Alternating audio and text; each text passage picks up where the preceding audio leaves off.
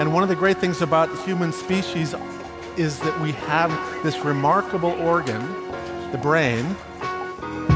La tête dans le cerveau. Biologie, cervelle, synapses, neurosciences, physique. The human brain really is the most unique gift of our species. Avec Christophe Rodot. Porter une cravate ajoute une touche de finesse, une touche d'élégance. Mais cette strangulation esthétique pourrait également avoir des effets bien moins enviables sur la circulation du sang dans le cerveau. La tête dans le cerveau.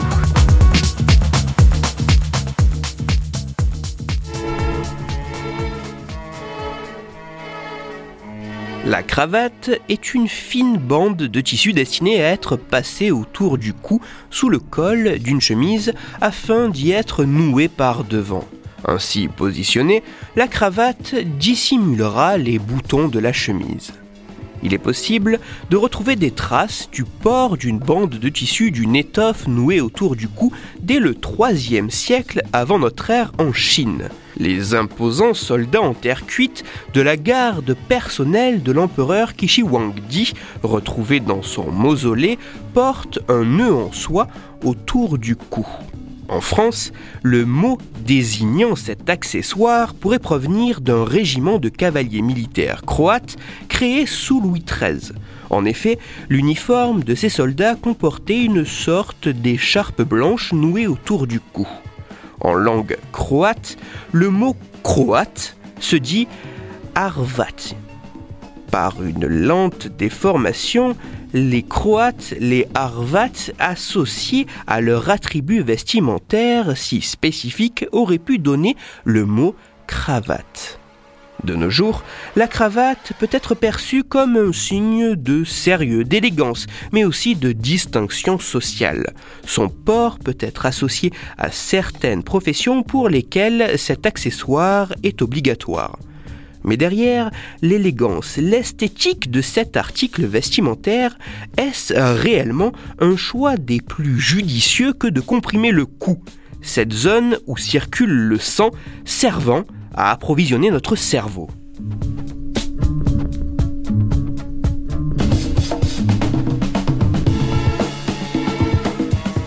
Afin d'essayer de mesurer si le port de la cravate impacte la circulation du sang dans le cerveau, impacte le flux sanguin cérébral, des médecins, des scientifiques allemands ont réalisé une étude récente publiée en deux mille dix-huit.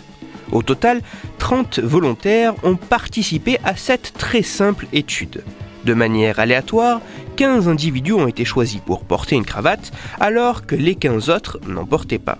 L'expérience se déroulait en trois temps consécutifs pour les individus dans le groupe portant une cravate. Premier temps, cravate pas encore serrée et col de chemise déboutonné. Deuxième temps, chemise totalement boutonnée et cravate serrée jusqu'à ressentir un léger inconfort.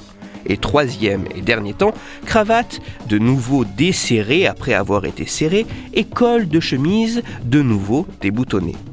L'expérience se déroulait également avec les trois mêmes temps pour les individus dans le groupe ne portant pas l'accessoire vestimentaire, à la seule différence qu'ils portaient bien une chemise, mais ne portaient pas de cravate. Pendant toute la durée de l'expérience, environ quinze minutes, les individus étaient placés dans une machine I R M afin de mesurer le flux sanguin dans le cerveau de chaque participant.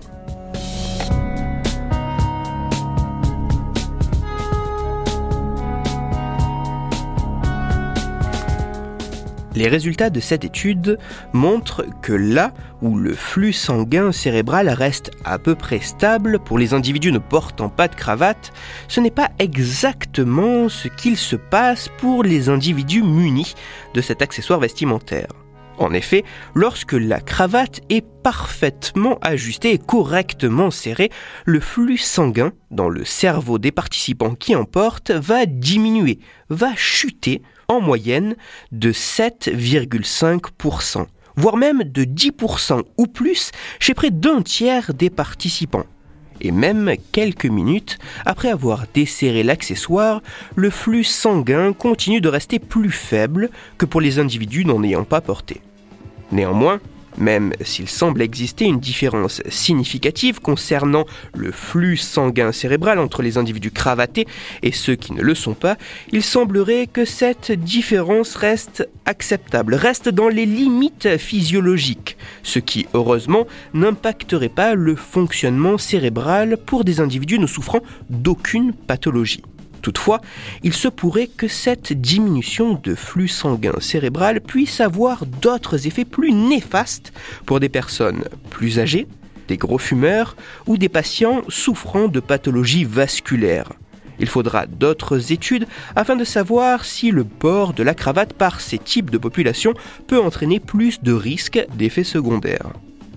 En conclusion, porter une cravate ajoute certes une touche de finesse, une touche d'élégance, mais cela entraîne également une diminution du flux sanguin cérébral, une diminution de la circulation du sang à l'intérieur du cerveau. Même si pour des personnes en bonne santé, cette chute ne semble pas impacter le fonctionnement cérébral, gardez tout de même cet élément en tête la prochaine fois qu'en société, vous voudrez afficher cette strangulation esthétique. Toutes les références de ma chronique se trouveront sur mon site, Cerveau en Argot, et pour approfondir la chronique d'aujourd'hui, je vous renvoie vers un bel article disponible gratuitement sur Internet. Cet article a pour titre « Cravate trop serrée, cerveau mal irrigué ». Il est écrit par Hugo Jalanière et il est à lire sur le site science et avenir point f r. Pour discuter science et cerveau, vous pouvez me retrouver sur Twitter, arrobase Christophe-Rodot, R O D O, sur la page Facebook de La Tête dans le Cerveau et sur mon blog Cerveau en Argot. Je vous rappelle que si vous, auditeurs, vous avez des questions ou des sujets dont vous voudriez que je parle, n'hésitez pas à me le faire savoir directement sur mon compte Twitter, sur la page Facebook ou par mail à l'adresse la tête dans le cerveau arrobase gmail point com et j'essaierai d'y répondre dans une future chronique. Toutes mes chroniques, y compris celles-ci, sont disponibles en réécoute sur mon podcast La Tête dans le Cerveau, à retrouver sur toutes les plateformes, dont SoundCloud, Deezer, Spotify, Google Podcasts et iTunes. Christophe Rodot. La Tête dans le Cerveau.